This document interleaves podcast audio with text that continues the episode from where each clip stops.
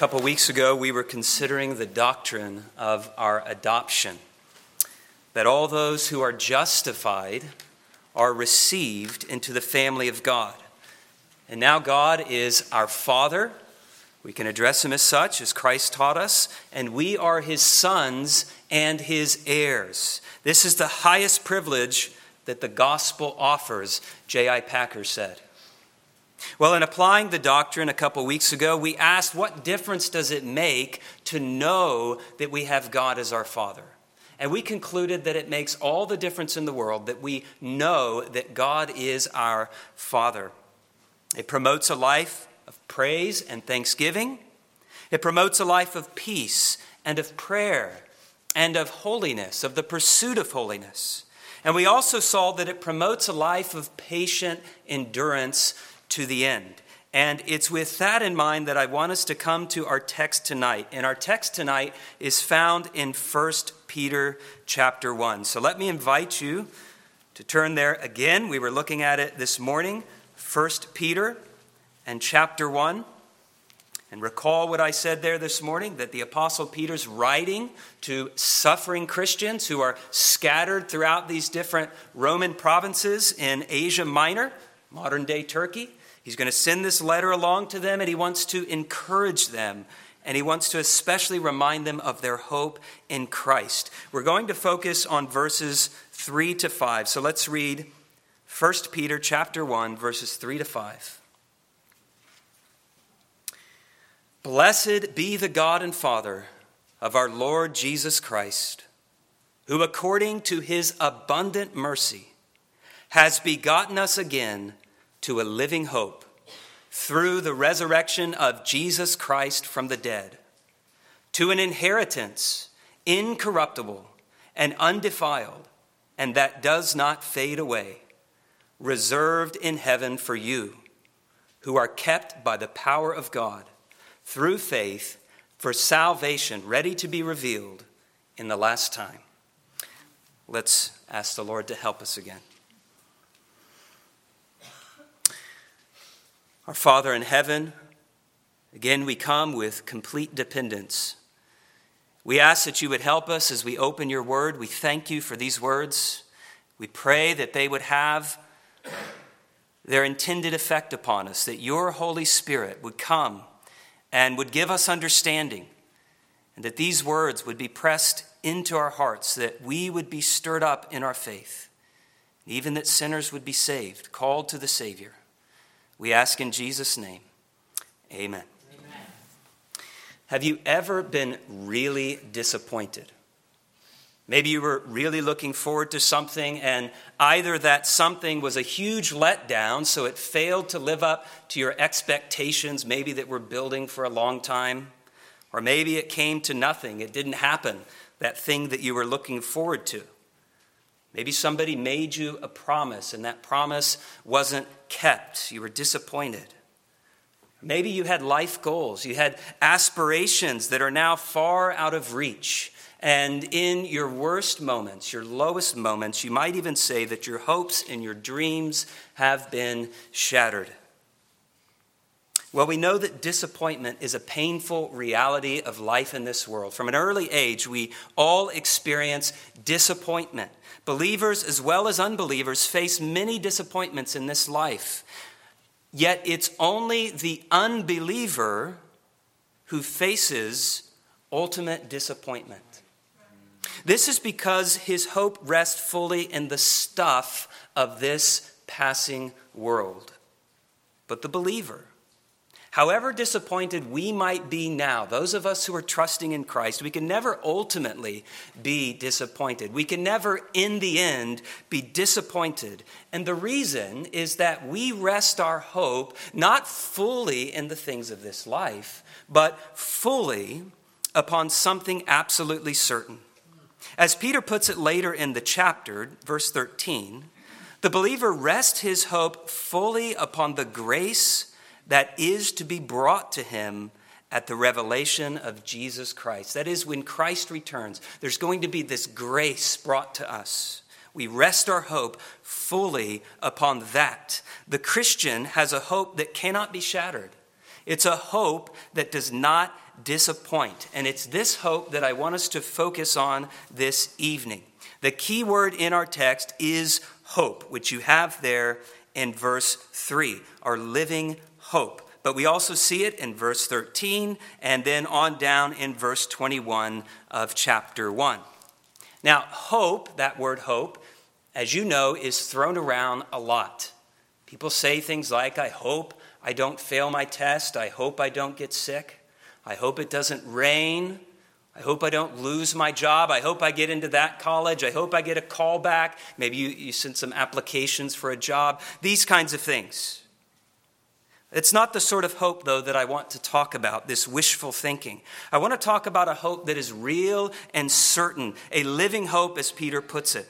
And it's this hope, brothers and sisters, that belongs to us as the children of God.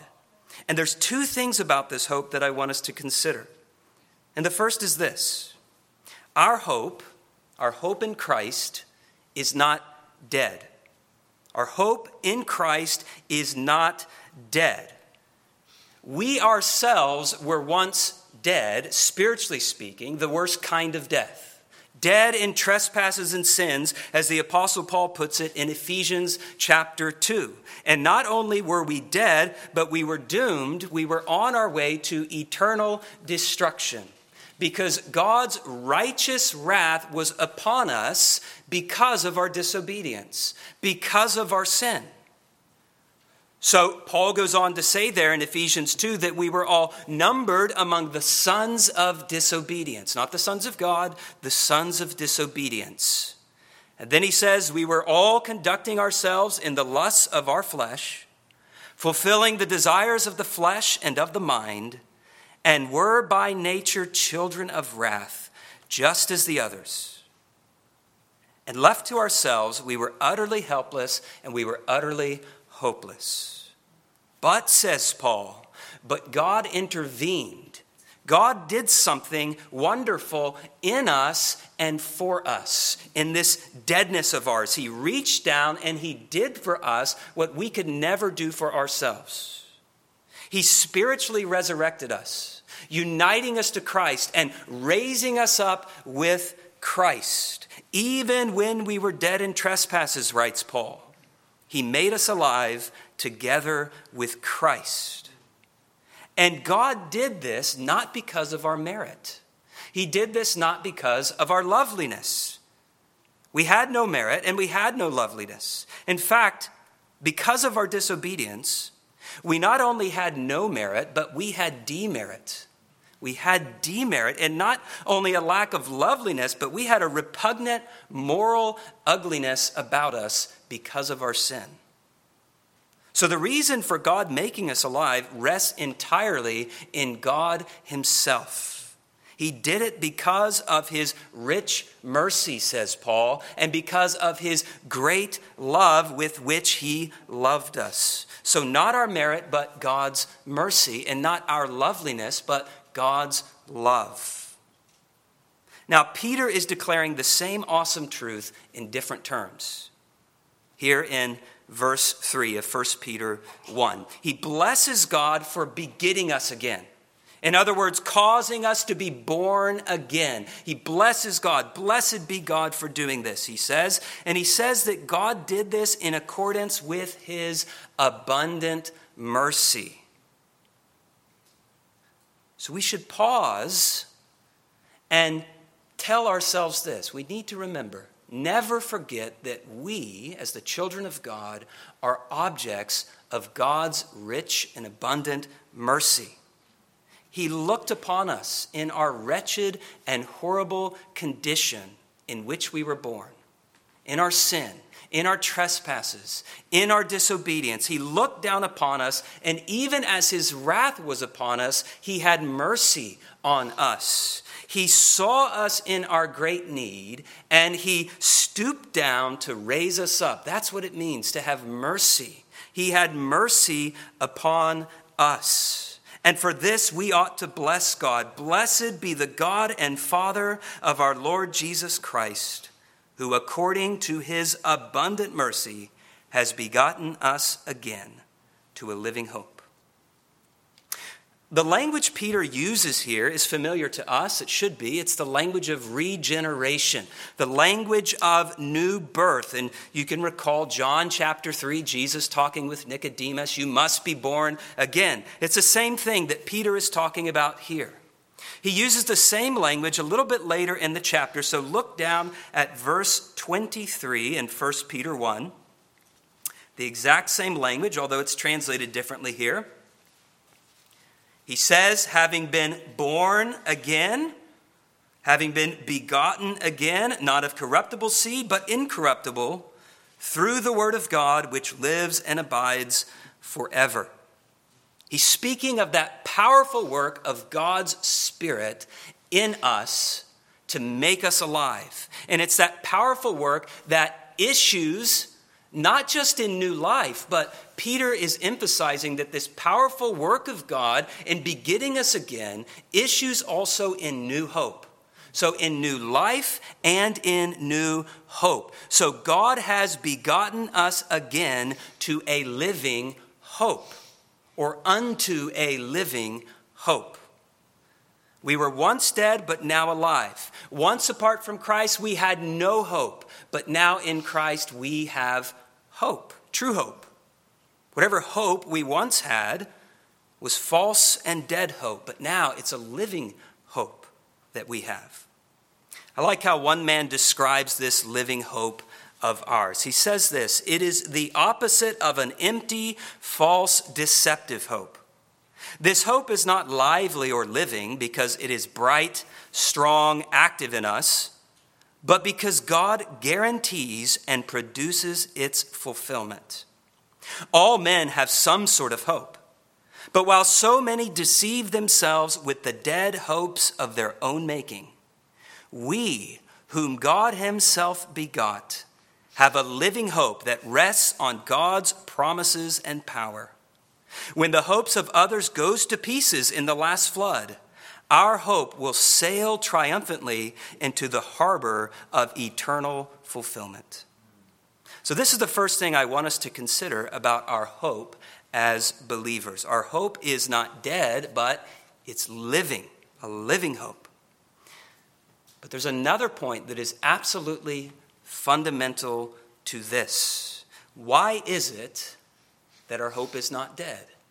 Why is it that our hope is living? It's because our Savior is not dead, but living, because Christ has been risen. You see how he links these two things together. We have a living hope because we have a living Savior. Our hope is as real and alive as the one who now sits at the right hand of God.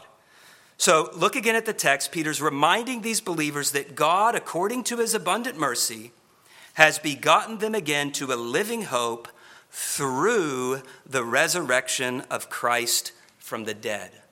Begotten to a living hope through the resurrection of Christ. Now, whatever else Peter means by this, this much is clear. Our hope as believers is entirely bound up with the fact of the resurrection of Christ. If Jesus of Nazareth never rose again, then our hope is as dead and empty as any. So, in a word, our hope depends on a living Savior who conquered the grave. There's simply no gospel, no good news, no hope for sinners if Christ is not written. And Paul, as you know, in 1 Corinthians 15, he very clearly and powerfully makes this argument because there were people saying that there's no resurrection in general. And he wants them to see where that leads them. And he says there if there's no resurrection at all, then not even Christ is raised from the dead. And if Christ isn't raised from the dead, well, then we have no hope. We're still dead in our trespasses and sins. We've not been made alive together with Christ because he's still in the grave. And our preaching and our faith, it's all empty, it's all in vain. And he says, If in this life only we have hope in Christ, we are of all men the most pitiable. So you see how the fact of the resurrection and our hope are bound together. You can't separate them. So our hope is not dead because our Savior is not dead. As we sang, death no longer is the stronger, hell itself is captive led. Christ has risen from death's prison, or the tomb he light has shed. That's the solid foundation of our hope. That's the first thing. Our hope is not dead. But secondly, our hope in Christ is not endangered. Our hope in Christ is not endangered. I think most of us would associate that word endangered with endangered species. Certain species of animals and even plants that have been classified as endangered, so they are in danger of becoming extinct, in danger of ceasing to exist, so that you could never see this animal again or this plant, whatever it might be. Their future, to say the least, is very uncertain, endangered. Now, such is not the case with our hope as Christians. Our hope's not in danger of being wiped out. Our future existence with God in glory is absolutely certain. Our hope is a certain expectation of eternal life and joy and peace and so on. A certain expectation.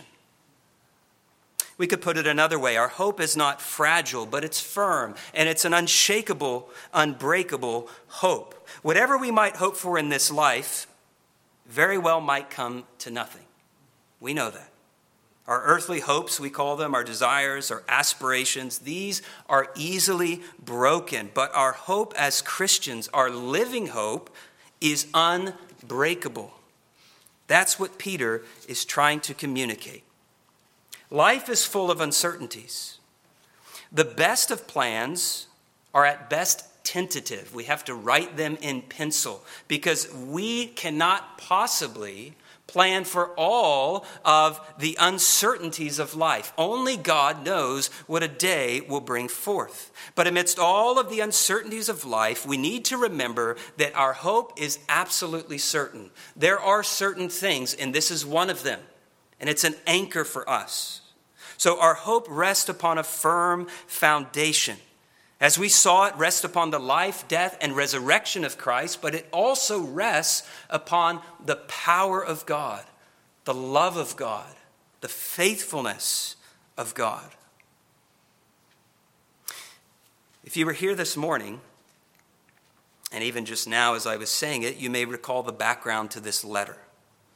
Peter has a burden as he's writing. He knows that there's believers who are suffering and they need help to persevere, to press on in the midst of these pressures and all of the trials that they're facing. And his main approach is to remind them that they have hope in Christ beyond this life, to remind them that they're pilgrims in this word. He calls them pilgrims, sojourners, temporary residents that as God's children, their true home is in heaven. That's what he wants to remind them of. Don't forget your true home is in heaven. So, what was the message that these suffering Christians needed to hear? They needed to hear that God had begotten them again to a living hope. They needed to hear that they had been born again to a sure and a heavenly inheritance, and they needed to hear that as God's children, by his power, they were being kept for salvation ready to be revealed in the last time. So, what an encouragement that would have been as this letter by Silvanus would have been brought to all these churches. A word in season to all of them as it's read, and maybe he expounded on it, I don't know. But as they're hearing these words and being reminded of things that they knew, yes, and their eyes are lifted up and they're reminded of their hope. But what an encouragement it is to us today, because this was also written for us. And especially when we find ourselves grieved by various trials. That's how Peter puts it here in this chapter grieved by various trials. And all of us are facing some sort of trials, but this is especially an encouragement to those of us who are suffering. If we would take these things to heart, it would make all the difference in our lives. We could press on with joy and confidence no matter what. Now, I want to spend a few moments taking a closer look at these things. Our hope as believers is the expectation of what is certain yet future. So Peter emphatically makes this point in verses 4 and 5. And he does this by, ta- by painting two beautiful pictures of our living hope.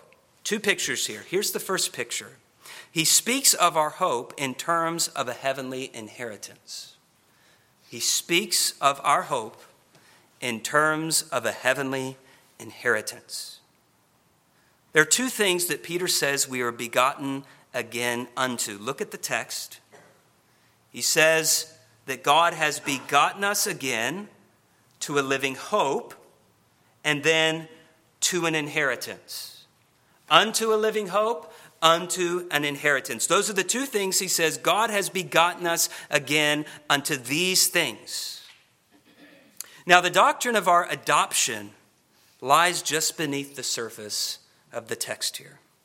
Because as soon as we think about our inheritance, we ought to think of our adoption. Those two ideas go together. I tried to show that last time. God adopts us as his sons and heirs, male or female.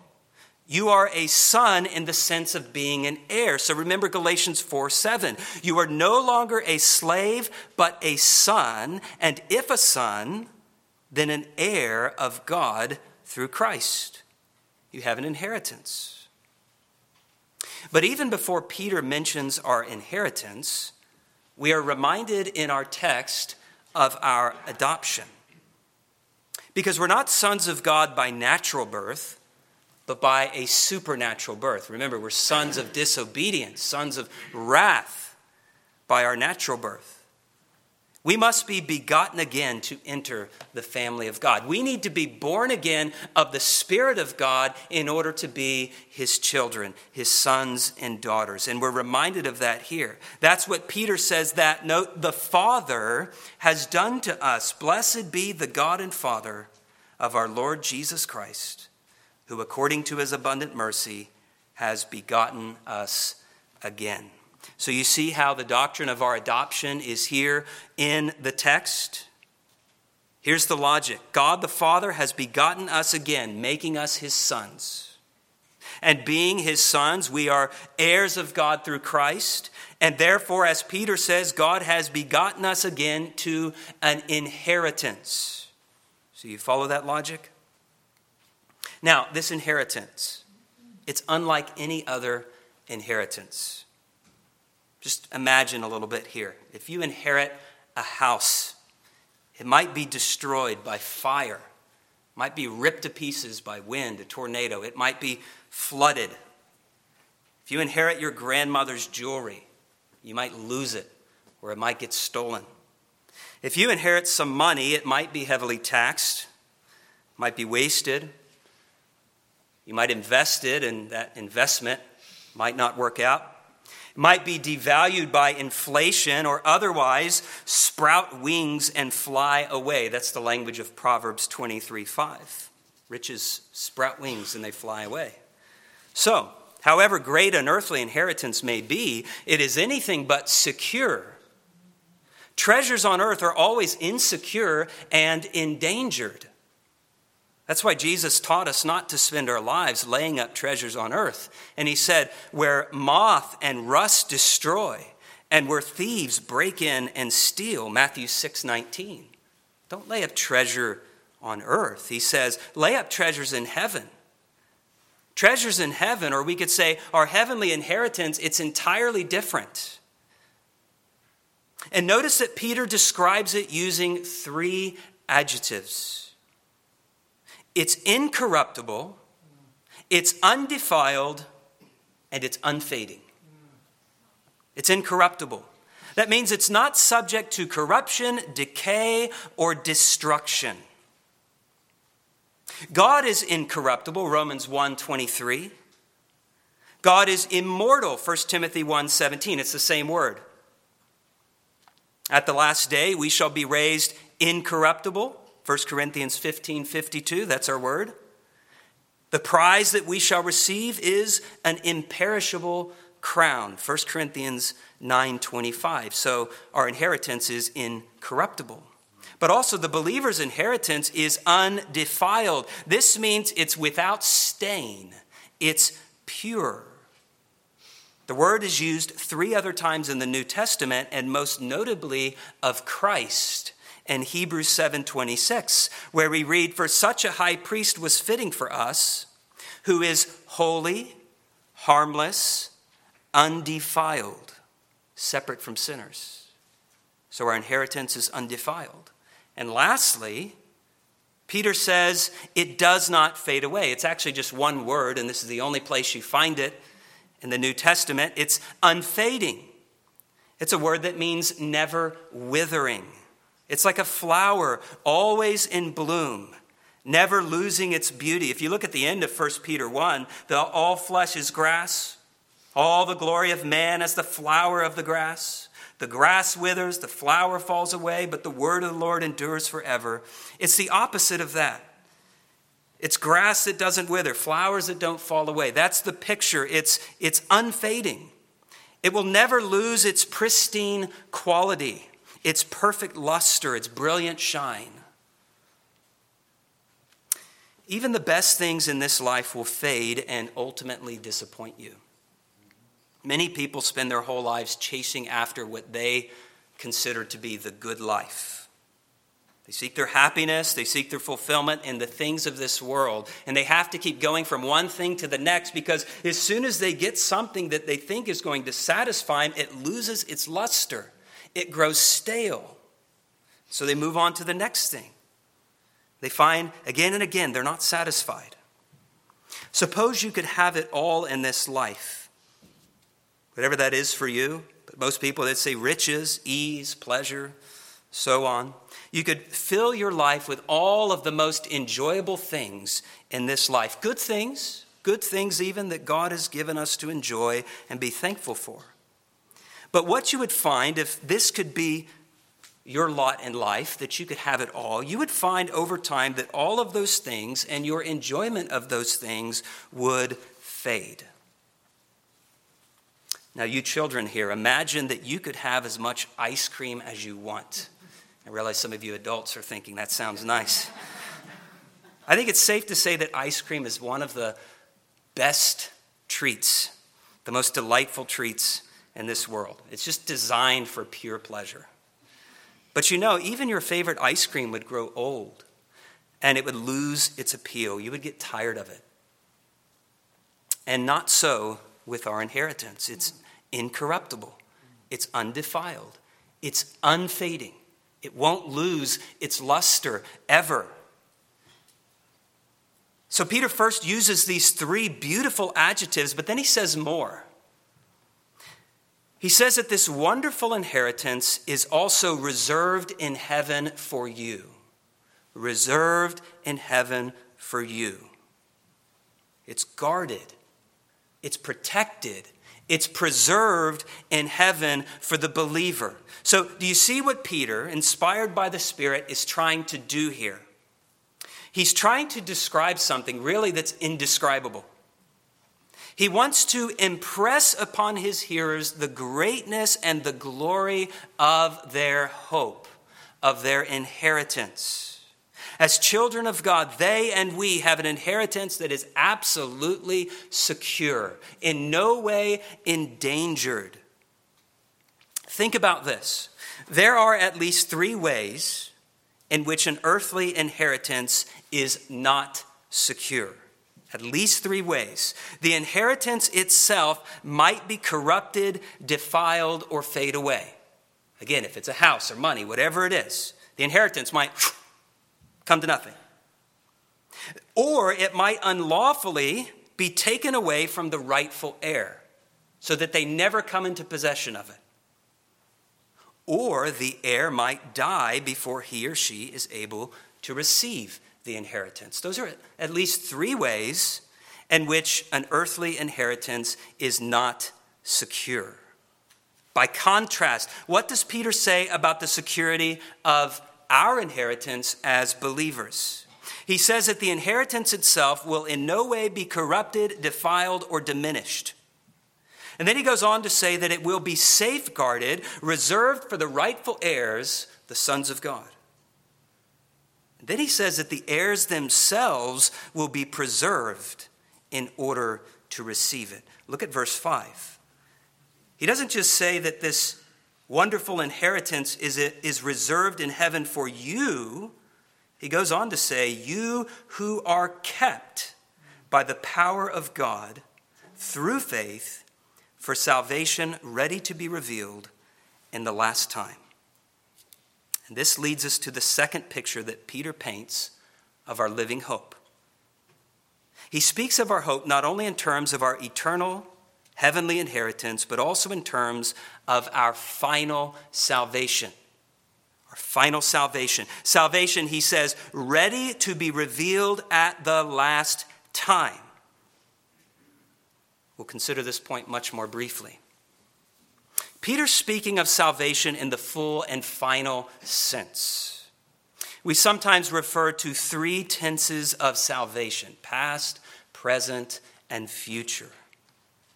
So the Bible says, by grace you have been saved through faith. You have been saved. That's past tense. By grace, God is still completing his work in us. It's present tense. There's this work of sanctification. He's preserving us. Present tense. And one day that work will be finished, it will be perfected. That's the future tense of our salvation. And all three of these tenses are brought together in a text like Philippians 1 6 where Paul says, He who has begun a good work in you, past tense, will complete it until the day of Jesus Christ. That's the final day. He will be completing it. There's a present tense to the salvation there until the final day of Christ when it's completed. So the bookends here are the day of your conversion and the day of Christ. Or, in terms of our text, it's the time when God begot you again, and then this last time that Peter speaks of when this salvation will be fully ours. So, Peter would have these suffering Christians look forward to the coming of Christ, the second coming of Christ, his return. In the last time, Christ will return and it's language that he uses a little later. Christ will return and he will be revealed openly for all to see when he comes again. What's going to happen then? The dead will be raised and there will be judgment. The Son will judge the world in righteousness. It will be a dreadful day for the wicked, for unbelievers, but a glorious day for us, the sons of God. For us, it will be the revelation, the arrival of our final salvation. Like our risen Savior, who is called the firstfruits of those who have died, we shall also be raised by God incorruptible, in glory and in power.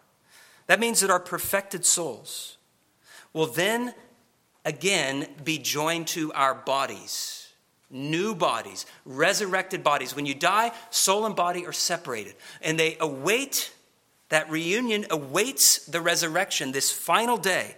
But on that day, our perfected souls will be re- reunited with our bodies, resurrected bodies. Paul speaks of this as our adoption in the fullest sense in Romans 8 23.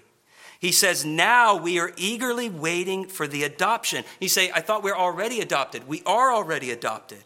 He's talking about our final, full adoption. We eagerly are waiting for the adoption, and he explains it this way the redemption of our bodies.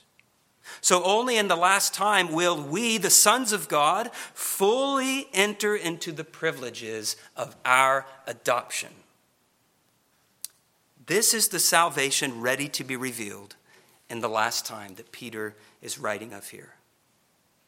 When Christ returns, our salvation by grace will be completed. Then we will be fully redeemed, body and soul, forever. This is our great and our living hope. Look at verse 13 of 1 Peter 1. He says, Therefore, gird up the loins of your mind be sober and rest your hope fully upon the grace that is to be brought to you at the revelation of Jesus Christ on the last day when our salvation is completed. So, our hope, our hope, we've seen here as the children of God, is not dead, but it's living. And this is true because our Savior is not dead, but He's living. He is risen. He's reigning. He's one day returning. And so our hope is not in the least endangered. It's firm. It's unbreakable. It's a certain hope that we have as God's children. As sons and heirs of God, we have a heavenly, eternal inheritance. What is that inheritance? Well, it's nothing less than all the glories of heaven. Chief among them, our glorious Savior. And we look forward to a full and a final salvation. That's, that's the scope here of what Peter is covering. And he's trying to encourage these believers. What can we possibly say to such wonderful things? What can we say? Well, I ask you first do you have this hope in you? Do you have this hope that Peter, by the Holy Spirit, is writing about that you can have? If you're outside of Christ, if you're not a believer, you don't have this hope. And I could spare you the trouble of going all over the world all through your life of looking for other things to rest your hope upon. They're going to disappoint you. This is the only true hope, this living hope, and you can have it by faith in Jesus Christ. That you come to Him, forsaking your sins and coming to the Savior in faith, resting yourself completely on Him and saying, Christ and Christ alone is my hope, my Savior. And then you too will be a son of God, a child of God, and have this wonderful inheritance reserved in heaven for you. Now, if you do have this hope, and I know that many of us do, we have this hope well, what difference does it make in your life? Do you think about it? Or do you go on with your life and you rarely think about these things? Read 1 Peter and see the difference that these things should make. The applications. We need to constantly remind ourselves and we need to remind one another of these truths as the day approaches. So we come, we admonish each other, we encourage each other, we remind each other, brother, sister, remember, the Lord is coming. Remember our hope. Remember, remember. So we need to think of these things. And certainly these things are to stir us to praise. So Peter is saying, Blessed be the God and Father of our Lord Jesus Christ. He wants to bring us into this that we might also praise God, remembering these truths. But of course, these things should encourage us. And they're especially precious, as we've seen, in times of adversity and suffering. Remember the words of Paul in 2 Corinthians 4 16 to 18.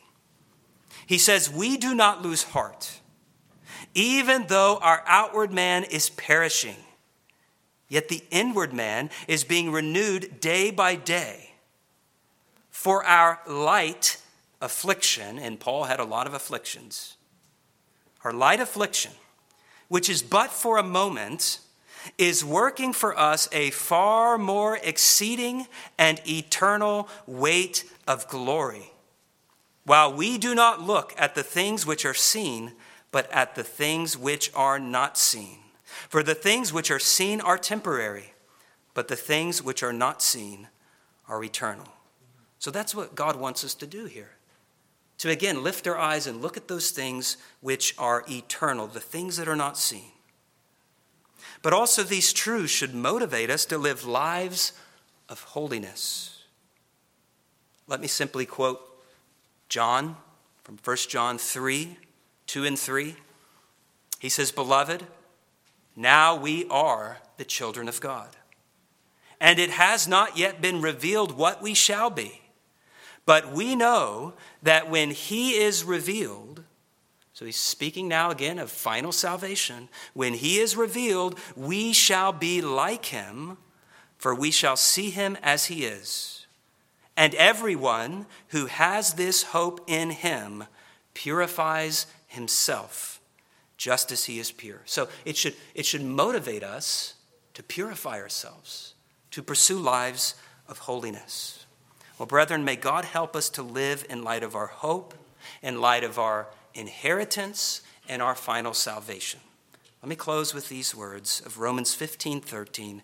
Now may the God of hope fill you with all joy and peace in believing, that you may abound in hope by the power of the Holy Spirit.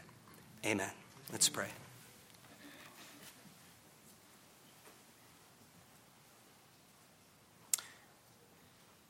Our gracious God and Father, we thank you for these moments to spend in your word. We thank you that you have lifted our eyes off of the things of this world, the temporary things. And you have lifted our eyes to eternal things, to see our hope in Christ. And we pray that we would see more and more clearly. Help us to live in light of the hope that is ours, to remember that this is not our home.